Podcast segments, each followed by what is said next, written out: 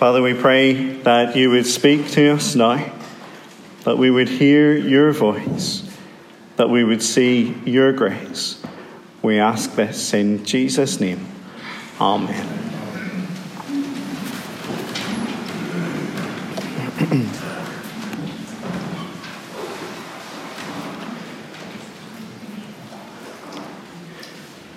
Up on the north coast at near Benone, uh, there is a maize maze. Uh, that is, it, it's a maze that has been cut in a field of maize, of, of corn. Uh, now, I'm not sure if it's an amazing maize maze because I haven't been it. I haven't been there, I haven't done it. Uh, but maybe if you're up next summer, you can have a go. Uh, nearer home, uh, there's the Peace Maze in Castlewellan Forest Park. Now, I'm not sure if it's called the Peace Maze because you send the kids in and get peace for half an hour while they try to find their way around it. Uh, has anyone done the Castlewellan Maze? Anyone? Garfield has done it. Very good. Evelyn has done it. Few people have done it. Uh, well, even if you haven't done it, I'm sure you know how mazes work. You start at the start, and you have to find your way to the end. And in Castlewellan, you get to ring the bell to say that you found your way through it. Uh, but as I'm sure you know, it's not just as straightforward as following one path the whole way from the start to the finish. Inside the maze, there are lots of options. Uh, there are lots of ways that seem right, but that eventually turn into dead ends. As we come to Genesis 4, and it would be good to have it open in front of you, uh, it's as if we are stepping into a maze.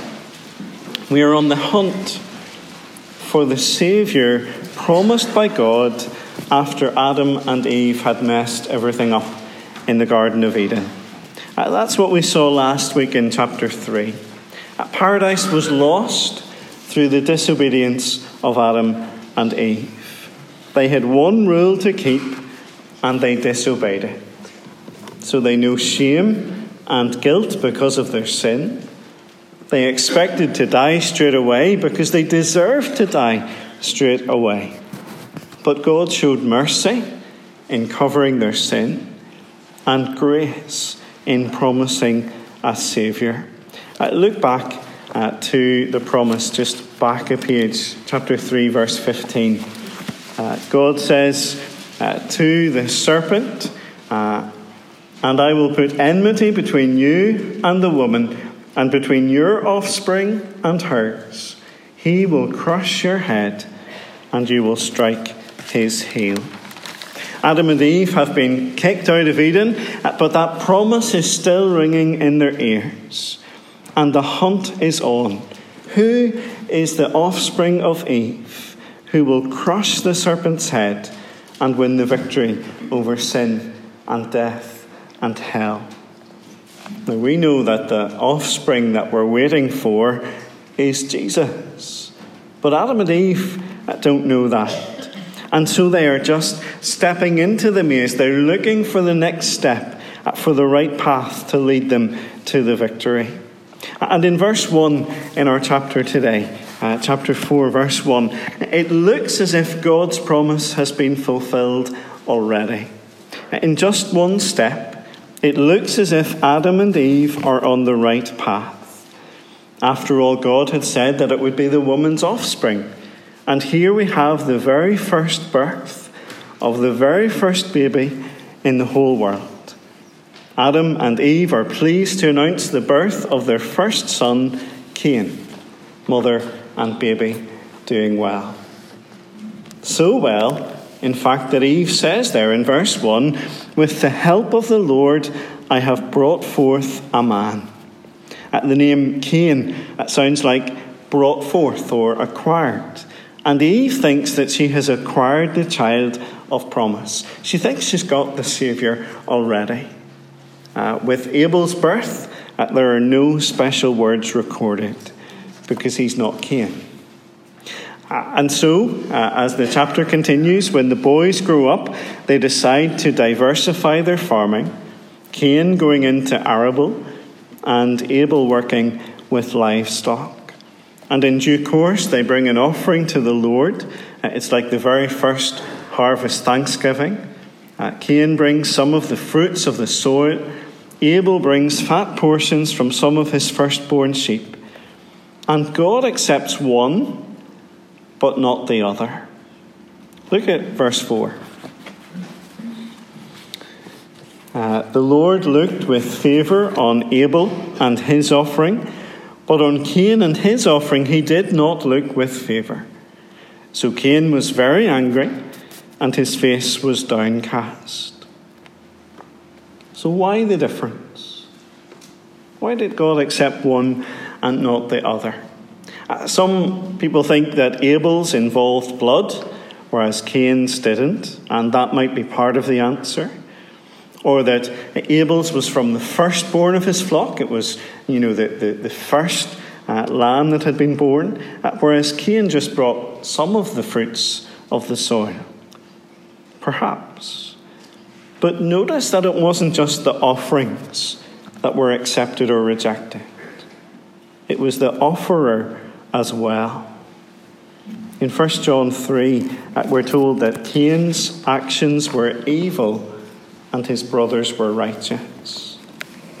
You see, God knows our hearts, and He knows the motives and attitudes behind our actions. And so Cain doesn't receive God's favour, and it leads him to get angry. Do you see how the Lord shows him grace?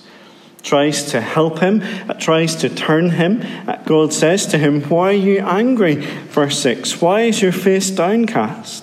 If you do what is right, will you not be accepted? But if you do not do what is right, sin is crouching at your door. It desires to have you, but you must master it. Cain has a choice to make. Just like his parents, he has heard God's word to him. So, what will he do? Will he do the right thing? Will he do the wrong thing? Sin is pictured as crouching at the door, just waiting to pounce, to take over. It desires to have Cain. It desires to have us. But he is to master it. Now, sadly, we see that the apple doesn't fall too far from the tree. Uh, Cain rejects God's word, attacks his brother, and murders him. And do you see how Abel is referred to in verses 8 and 9?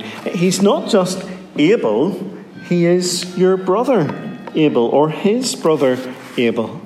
A reminder uh, of who he is, the, the connection he has to. So much for brotherly love. And so the Lord speaks to Cain again, asking, Where is your brother Abel?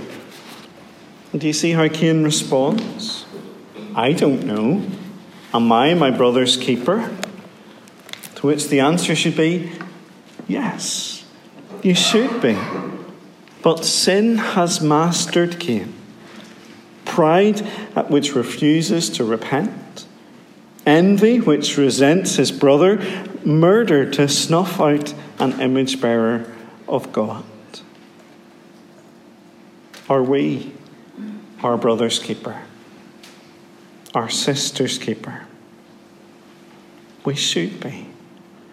Caring for and protecting those who need our help, especially those who have no voice of their own. Those whose blood will cry out like the blood of Abel. God says, What have you done? Listen, your brother's blood cries out to me from the ground.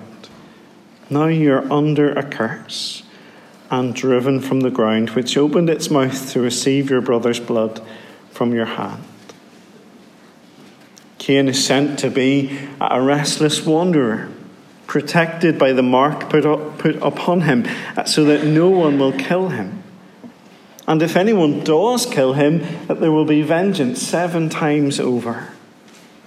And so Cain leaves under God's curse and goes to live in the land of Nod, a place I hope that none of us are in this morning.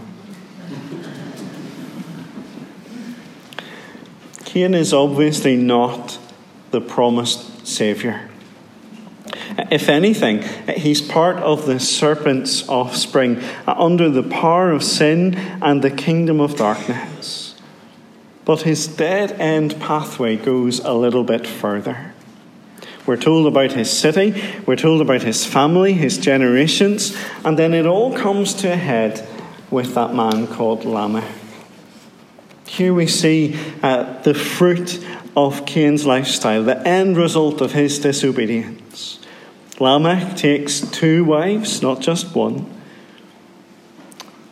His family seems to be very innovative and uh, entrepreneurial, uh, developing tents and musical instruments and tools. And yet, he seems thoroughly unpleasant. Listen to his poem. Can you imagine being married to him? Verse 23. He says to his wives, Ada and Zillah, listen to me. Wives of Lamech, hear my, vo- hear my words. I have killed a man for wounding me, a young man for injuring me. If Cain is avenged seven times, then Lamech 77 times. There's an escalation of violence there, a full flowering of the fruit of wickedness. The serpent's offspring to the sixth generation. And so by the time that we get to Lamech, it's very obvious that we have reached a dead end. We aren't going to find the Saviour in this family line. We need to go back to where we started from and try another path. And that's what we see in verse 25. We're back to the start. Adam and Eve had had another son. Eve calls him Seth, uh, which means granted. God has granted me another child in place of Abel since Cain killed him. And in due course, Seth has a son Enosh, and we are back on the right line. Now, it's not that Seth or Enosh were perfect. It's not that they have never sinned, of course they did. But something new is happening. At that time, men began to call on the name of the Lord. We're on the right track. The search for the Saviour is on the hunt for the one who will crush the serpent's head. And yet, even in this chapter, we are getting pointers to Jesus, signs along the way, echoes and glimpses of what our Saviour will be like when he comes. You see, despite the fiercest of temptations, he never gave in. Not even once. He had full control and was fully obedient to God's will. He was and is his brothers and sisters' keeper, perfectly loving and caring for us, indeed, giving up his own life for us, perfectly demonstrating what brotherly love looks like. That's a theme that's picked up in the early part of Hebrews. How Jesus is not ashamed to call us his brothers and sisters. He offered not just a firstborn lamb, he offered himself, the Lamb of God, making the one complete and all sufficient sacrifice for the sins of the whole world as he died on the cross. Abel was murdered because of his acceptable offering. But Jesus was the acceptable offering. And because of the cross, Jesus' blood speaks a better word than the blood of Abel, as we heard in Hebrews chapter 12. Abel's blood cried out to God, and what did it cry? It cried out for justice, for vengeance. And what is the better word that Jesus' blood speaks? It speaks grace, mercy, pardon. You see, we all find ourselves by birth and by choice to be sons of the serpent. Sin isn't just something that we do occasionally, it is our operating system. It's a part of us, it infects everything that we do. But the woman's offspring has won the victory, and in his blood we find our peace.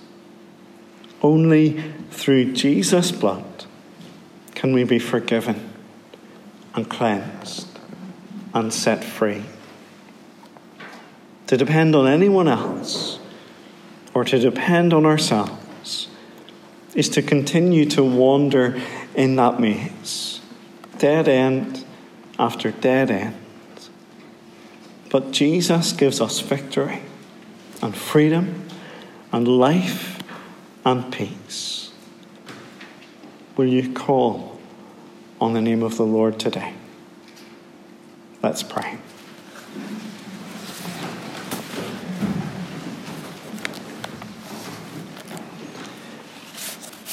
Heavenly Father, we thank you uh, for the blood of Jesus which speaks a better word. We thank you that in him we have forgiveness and pardon and peace. We pray, Father, that you would help us to know that joy as we trust in Jesus today. We ask this in his precious name. Amen.